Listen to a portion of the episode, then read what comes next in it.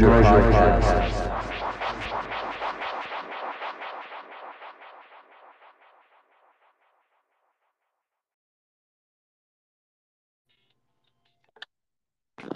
Pop the Brown Hornet, how's it going? What's going on? What's going on, Craig? Thanks for joining me. Really appreciate it. And thanks for having me as well. Thanks for having me on your platform. So, um, I I don't I, I got to say it's kind of crazy for me to, to be talking to you because um, if you had told me like in '96 or '97 I, I'd be interviewing you, I, I'd say that's crazy. You know, I wouldn't believe it. You know, after hearing uh, Black on Black Crime and the GP Wu album, you know, there's some serious releases. So, definitely Yeah, no, yeah, no, I appreciate it. I'm glad you even, I'm glad you even know your research. I'm glad you go back that far to the real hip hop, the real era of lyrical content, uh, you know, beats and rhymes. So, grow, you're born and raised in Staten Island, right? Born and raised in Staten Island, yes, sir. So, um, growing up there, like, who do you feel like you heard first, like growing up, rapping around you or making music on Staten Island? I used to always, wa- I used to watch the Force on a ferry boat. They used to perform for money. Um, so when I was a little kid, you know, act and a lot of people would watch the Force MDs. So as far as live, yes. As far as you know, as far as radio is concerned, when hip hop, you know, out in the, um in the 80s, early '80s, uh, it took everybody by storm the same way. So um, I just think a youngster, I gravitated towards music because uh, my family was always always musically inclined, and um, you know, I just think that uh, hip hop when it came out uh, definitely sparked the juices in my brain to, uh, to make me want to become an MC.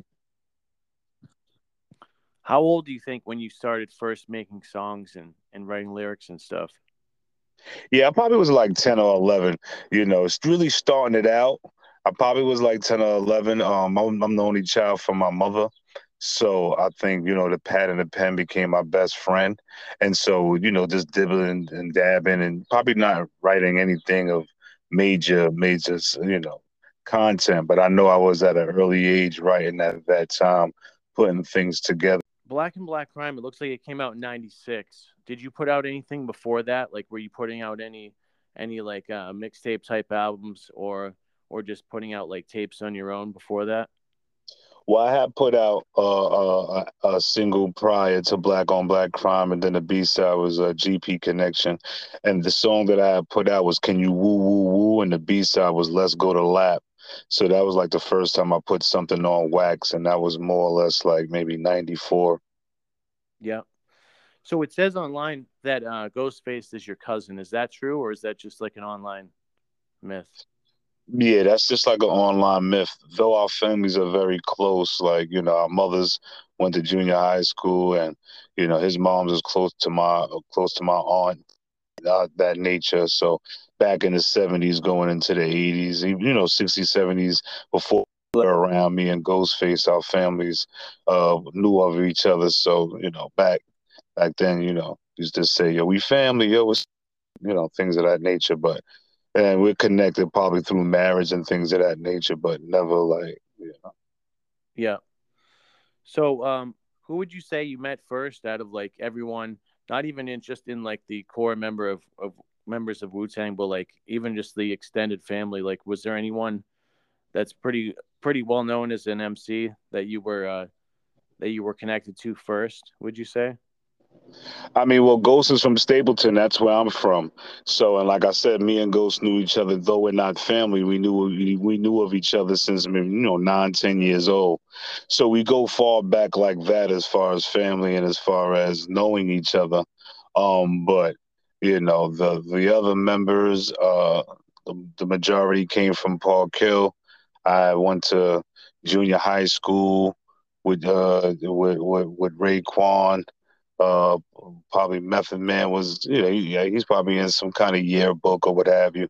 Not sure, but Inspectah Deck, uh, Dog, uh, even King Just, Noodle. So yeah, I mean, did we hang with each other? Did we break bread and all of that? No. Do we know of each other and pass words and rhymes and slapbox and things of that nature? Yes. So I me being from Stapleton, the majority of the clan that's from Staten Island, because majority of the clan isn't even from Staten Island. But yeah, the ones that are from Park Hill, I do know of them. But uh, uh, Ghost is who I knew the longest. So, um, besides the Force MDs, was there anyone like like on a lower l- level, like maybe people that that didn't break out nationally or anything? Was there any like local hits that you remember, like growing up when you were young, that that everyone really liked just on Staten Island? Well, I made a lot of local hits, man. I mean, I can't speak for every neighborhood because everybody, every neighborhood has local heroes. But uh, there were songs that I've made. Uh, what goes up must come down. That don't make you a man, son. I had a joint in the street was called No More Mr. Nice Guy. It was down low record, Ghostface and myself. That was produced by R&S. That was around 91 before the Clan came out around the same time as the symphony. And so people around the streets knew those songs. I had mixtapes myself with numerous of songs where you know, kids from Tottenville, the other side of Staten Island, you know, they were singing my songs because a lot of times my hits that we would make, we house, uh, we, we put it to a Maxell tape, um, we hit it, hit a Kanye start copying the tape and we go all around and before you know it, you know, it's in your high schools and people stealing your tapes and things of that nature. So I had numerous hits that were no me myself had numerous hits in the street before anyone really had claim to fame. So like I said, the what goes up must come down. Shattered dreams, one man gang, that don't make you a man, son. No more Mr. Nice Guy. Just to name a few. Um what Shyheim wound up doing on his second album, uh, his first lead off single, the name of the single was called Shit Is Real. And so that was one of my songs that that was one of my songs that he that, you know, that was one of the street bangers back in the days. And him and, you know, R&S reflipped the beat or whatever the case may be. And Shyheim used it as his lead off single on his second album. Yeah, I saw that um you were on um the Lost Generation album twice. So was he someone that you grew up with and knew? Like, did you know him like when he put out his first album and everything? Hello. Hello, hello, can you hear me? Hello. Yeah, I Hello? couldn't hear you for a minute. I couldn't. Can you hear me? Yeah, I can hear you. Okay. I can I can hear you. Um, I could. Yeah, I couldn't hear you for a second. Um, okay, but yeah, like I was saying, Shyheim is a little bit Shyheim is a little bit younger than us, you know. So Shyheim was when when he got when he, you know Shyheim was a basketball kid hanging with the youngsters, and then when he got into making the music, you know, there was a couple of different individuals that lend a hand in the in the beginning. Rest in peace to Mercury, and Mercury was taking him around. Mercury from the Force MDs, and then he bumped into Big Daddy Kane, so forth and so on. But when he started making albums, there was a group of individuals that was around him, the Download Records, June Lovers, Rubber Bands. Um, you know, they was around him in the beginnings to where everybody was you know crafting their style, being up in the studio writing. So yeah, um, like I said, he's younger. Uh, and so me coming along, being a, a more a little seasoned vet as far as writing rhymes and making songs, you know, everybody more or less contributed in the beginnings to make sure that Shaw was a solid MC coming out of representing Stapleton, Staten Island.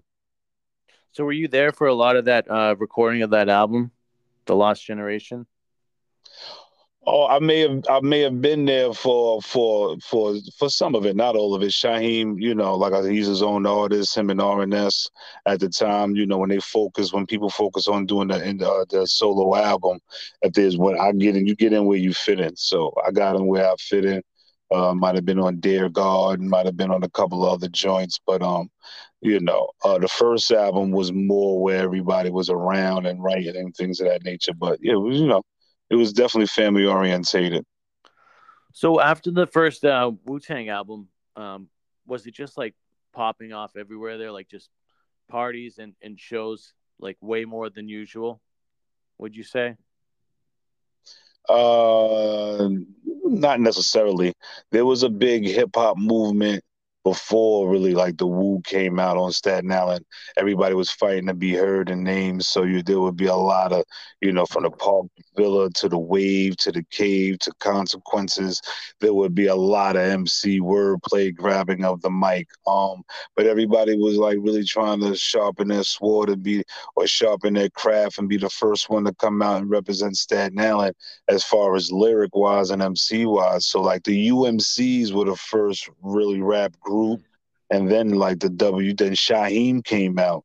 Yeah. You know, it was the UMC, Shyheim, and then the Wu came after. So you, everybody was really in the mix at that time. It's like, you know, the clan band together and they won with numbers, but there was a whole bunch of talent that was out around that time. And um, like, you know, from King Just and, you know, a lot of other groups that I'm not naming, but, you know, everybody in every neighborhood had their own. It's just that you know, Wu Tang was the one that uh, propelled through.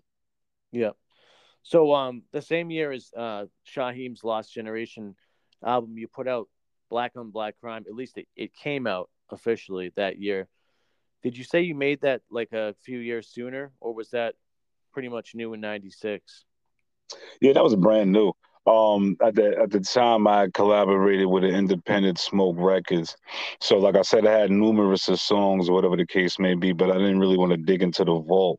So, RNS, me and him got into the you know studio. He concocted up a beat, and I more or less wrote you know Black on Black Crime it overnight. I came back, we got up into the studio, and we put it out independently. So, yeah, that was a brand new song when I dealt with Smoke Records, and it buzzed on the underground, and then it got picked up by MCA, so it got regurgitated and spit back out, relabeled and spit back out into the universe. Yeah, that beat is absolutely crazy. Like it's just, it, it brings me back every time I hear it. You know, just do. I think it's a better time in music than right now. I mean, there's a lot of good stuff now. There's a lot of great artists, but um, I don't know, just the quality back then was just the beats were crazy and and that's just a perfect example of like a of like 90s underground classic. Right. Beat is very hypnotic. So with with that song black and black crime like to this day do you do you kind of feel like you have to perform it? Yeah i have to perform it uh just to give the people like I, you know the fans out there. There's a lot of fans that know me for that song so whatever set whatever set that I do, I do my best to climax with with that song. Yes, so if I have a 15 half an hour set, I do my best to to end with black on black crime, just to you know just to set a te- uh, a, a temperament anyway. Everybody that they're leaving or if I'm leaving the set, I want to uh you know that's just a good vibration and a, a good feel just to leave people with you know. So I definitely I definitely perform it you know it's it's funny like um when i first heard that song i just kind of assumed you were like an older older guy because your voice is so powerful you know like the the tone of your voice is is like a little bit it's like kind of dark and deep on that track. Right. And so i just figured like oh this guy must be you know like an older mc but you know obviously you really weren't that old at the time. No i was i was actually young yeah. I was a young guy. So and it's um and I always think back when I listen to songs like that. So I, I always like you sound younger on your newer songs now. Oh, I appreciate that. Appreciate it. But yeah, you know, I always say, you know, I'm just, I'm just a puppet. The higher power is, is my ventriloquist. So what he wants me to spit out, and I've been blessed to have a, a distinctive voice. So yes, definitely, definitely try to utilize it as much as possible. So were you going to put out a solo album after that, and then uh, GP well, I did. came out instead. Well, I was gonna, yeah, you know what? I mean, I came out with a solo album, um, the, Underground Emperor after the GP. But in hindsight, when I dropped the Black on Black Crime, right, I, I was I was should have came with a solo album. But what happened is the song grabbed the attention of Hank Shocklee and Daddy O at, at, at, at MCA, and at the time, with the you know the down lows, the rubber bands, and the June lovers who they was coming out of Stapleton. I figured you know maybe we can win in numbers the same way as like the W did. So it was just like all for one, one for all. Let's join together and and and band together. But in hindsight, I might have popped the Brown Hornet. The the the MC, the artist, may have got lost in the shuffle of the GP group and so, you know, instead of coming out with the album first, I think I should have done that. Because it could have been Pop the Brown Hornet, and maybe you know GP could have been a, a crew that could have I would have been rhyming with, I would have been rhyming with, but maybe they would have had their own deal, and um, you know, the pies would have been able to been spread a little bit differently. But uh, you know, I wound up coming out with the GP the Grain slash Wu album, and then shortly thereafter I came with the uh, the Underground Emperor, the Underground Emperor album. Yeah, so it looks like uh, the GP Wu album is actually 25 years old now. This year, yes, just turned 25 this year. Yes. How do you feel looking back on it? Um, like, do you have a favorite track off of it? I, I, I, like so many. I like smoking. I like don't go against the grain. You know, I like chamber danger. I like uh, the underground emperor. The, you know, I like uh, first things first.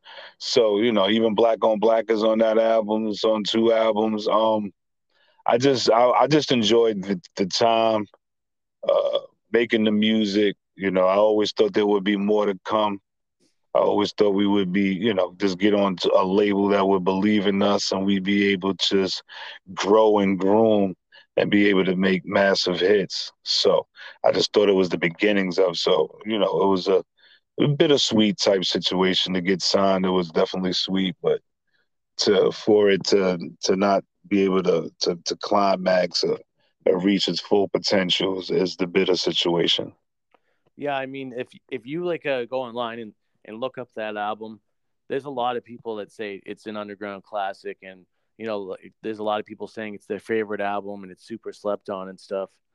So I mean, it definitely it definitely made a mark, but I agree. Like it, it I feel like it could have done a lot more, you know. And um, yeah, if we would have got, you know, if we would have had the right support from the label at the time we was on MCA, so we were label mates with you know Mary J and, and K-Ci and JoJo, and MCA was more of an R and B, uh, R and B geared label. But I think, you know, if the brothers would have took the time up at MCA and, and showed focus and interest in GP, it, it could have been a great situation. Yeah, it's funny because um, I hadn't listened to it in a little bit, and like the other day, I, I went to just to listen to it and just looking at the cover, I just thought in my head, smoking. And then you turn on the album, that's the first thing they're saying on there. So uh, it's it's just funny how that left a mark, you know, on my Right, right, right.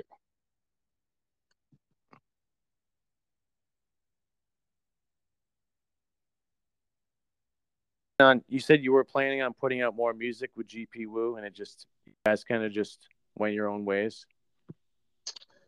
Um, well, unfortunately, unfortunately, it happened that way. You know, brothers. Uh, you know, the music business kind of left a sour, a bitter taste in individuals' mouths.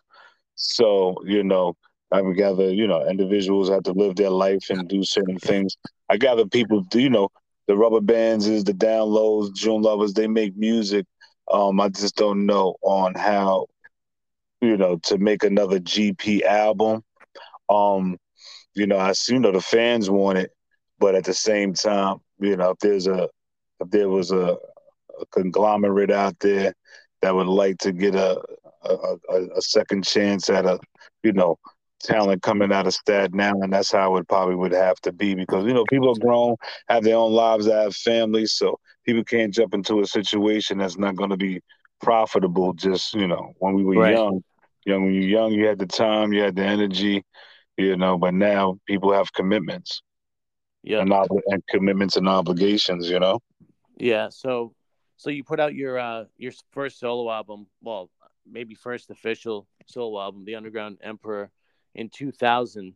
Um, and I noticed it's not on streaming. Do you think it will be at some point? There's a good possibility of that.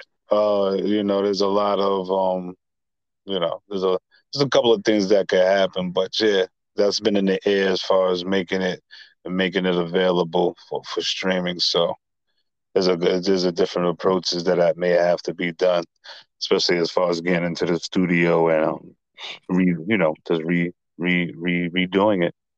Yeah.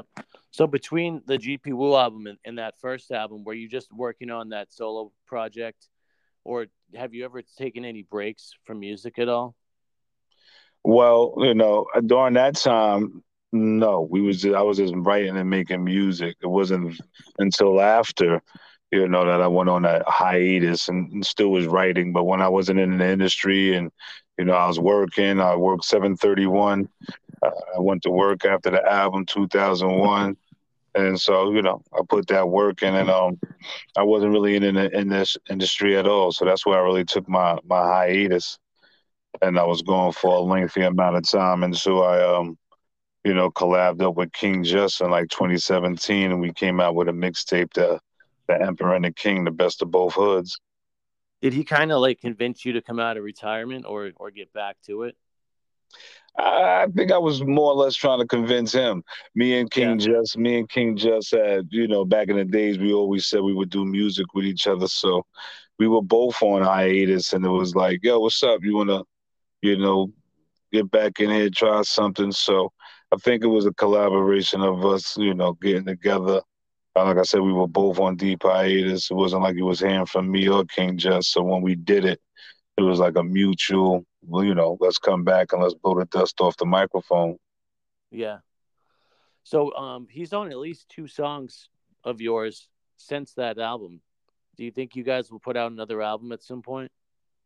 I think we have to start. You know, I always talk to King Just. Um, you know, the music business is a little bit different. Uh, so you have to have a certain amount of patience, and you know, we we to make the comeback trail. It's like a fraternity, this music business. So it's about getting with getting in where you fit in. So it's like you know, KJ wants to do shows and things of that nature. He wants us to be able to do stuff, and it, you know, if it's not going to make radio, at least be lucrative enough to come back and you know, us putting out good music for people to listen to is one thing, but like I said, also investing in yourself and being uh, able to make money off of it is, is, another. So let's touch on the new the new single. I just got it recently. Um, shout out to MJ for for uh, for sending it and also for putting together this interview. Right, shout out MJ definitely. Um, so is the new single "Shooting My Shot"? Is that off an upcoming new album, or is it kind of like a one shot single?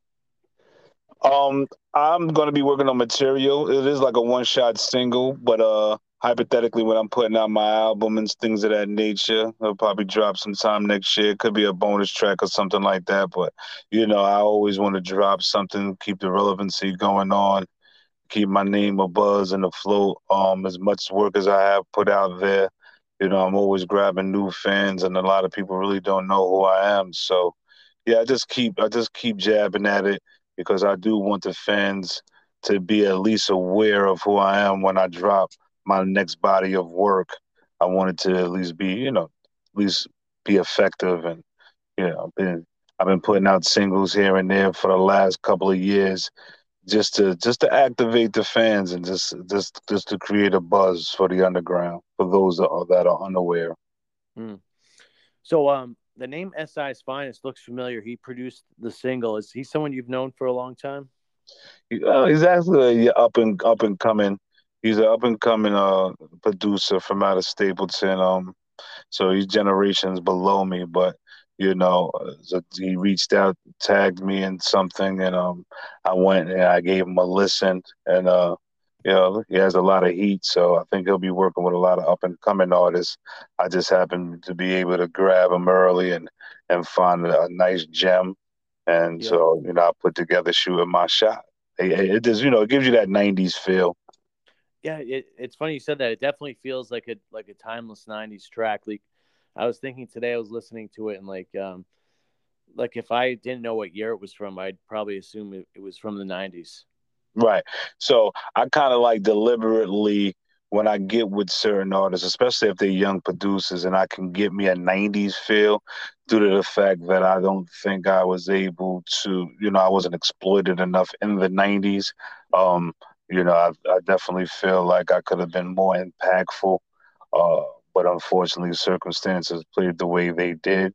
So I like to revisit it right now in the 2023. A lot of when you hear hip hop heads, they complain that that's where they want to go back to. So we can never really, you know, physically go back. But as far as music wise, I like to I like to throw myself back. And since I'm from there, it isn't it isn't that that complex. I'm not I'm not trying too hard. Yeah. So um, you mentioned he's a young up and comer. Is there any um any other artist or whether they rap or produce like is there anyone from Staten Island you feel like people should watch out for that's that's kind of caught your eye or that's putting out good music? I have a son. His name is Don Dollars. Uh, you got to definitely watch out for him, Don Dollars. He was on a single well on my latest release, The Foreman Mandela. He's on a Straighten It Out track with me. Um, and I got a cousin Tyrone Briggs. He rhymes. He's very he's very good. Coming up out of Staten Island, and there's just a gang more. You know, I don't want to start ripping off, but I figured I'd cover family, and they're they're legitimate MCs, and they have something to say. They substance, uh, you know, definitely heavy hitters. Uh, how old your son, and and has he put anything out that people? um, he, yeah, yeah, he, he hasn't put anything out substantially yet. Uh, you know, he rhymes with a lot of his peers. He's like uh, 30 years going on 30. You know, so yeah. So and he has, like I said, he, you know, this generation how they rhyme. He he's definitely has both as far as you know, rhyming classic and, and rhyming the way they do now. So like a Don Dollars and my cousin Tyrone Briggs, yeah, up and coming. Yeah, I mean, if if they have any music that um that you think I should check out, definitely send it anytime. Yeah, I got you. You'll be hearing some of them in the future. So um, you've worked with a lot of great artists. If you could work with anyone alive right now, who who do you think it would be? Like, is there anyone you've always wanted to connect with? Um, off offhand, yeah, it, nothing really grabs and strikes me. But I would, you know, um, I, I kind of would want to venture in doing something with a maybe an R and B artist. I want to do a, you know, I would wouldn't mind doing a big a big song, you know, yeah. something that would be standoutish and, and probably you know transcend in, in different places. I don't want to make any uh you know any any hood classic. I want something that would be big. Mm-hmm. So, how long have you been going by the name Pop the Brown Hornet? Have you always gone by this this one name? Yeah, as far as MCing wise, and uh, yeah, I always went by the name of Pop. You know, so Pop was always my name, and then the Brown Hornet got added on to it.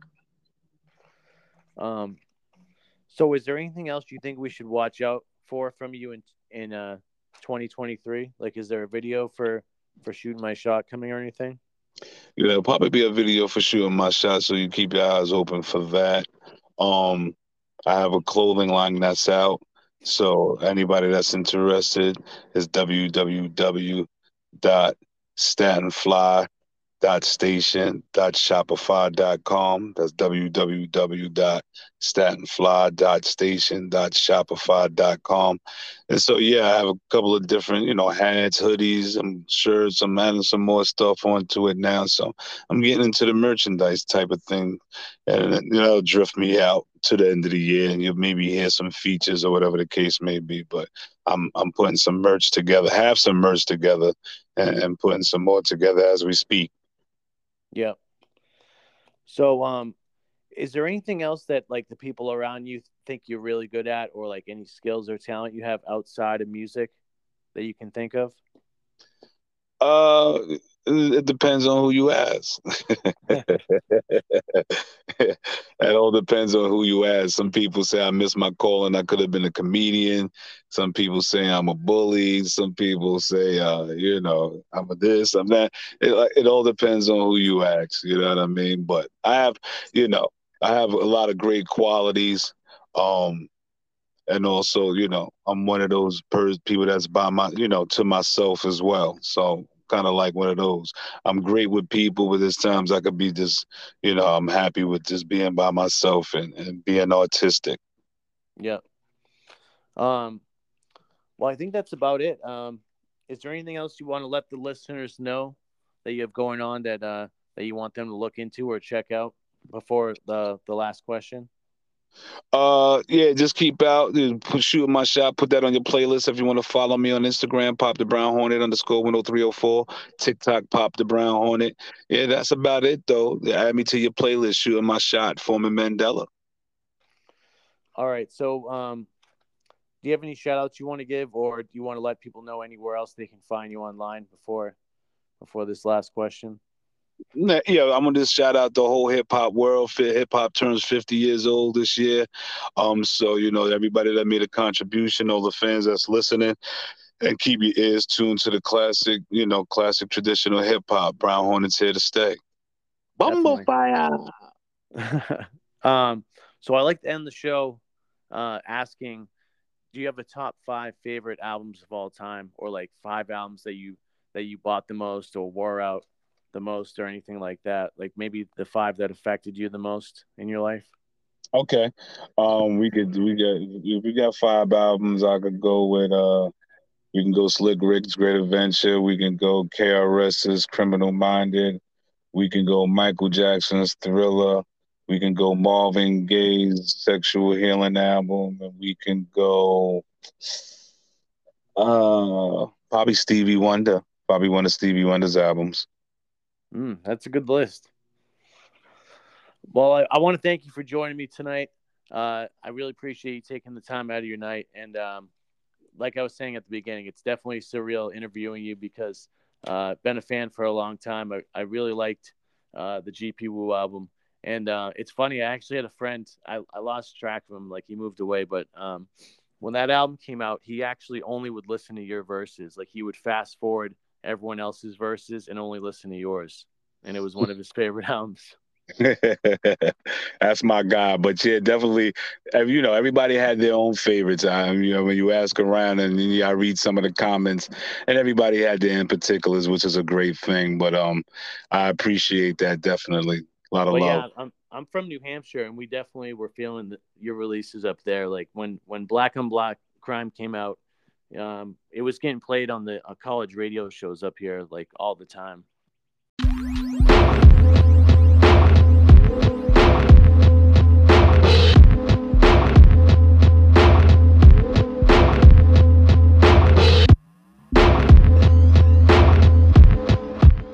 The, the, the, the, the Craig Podcast.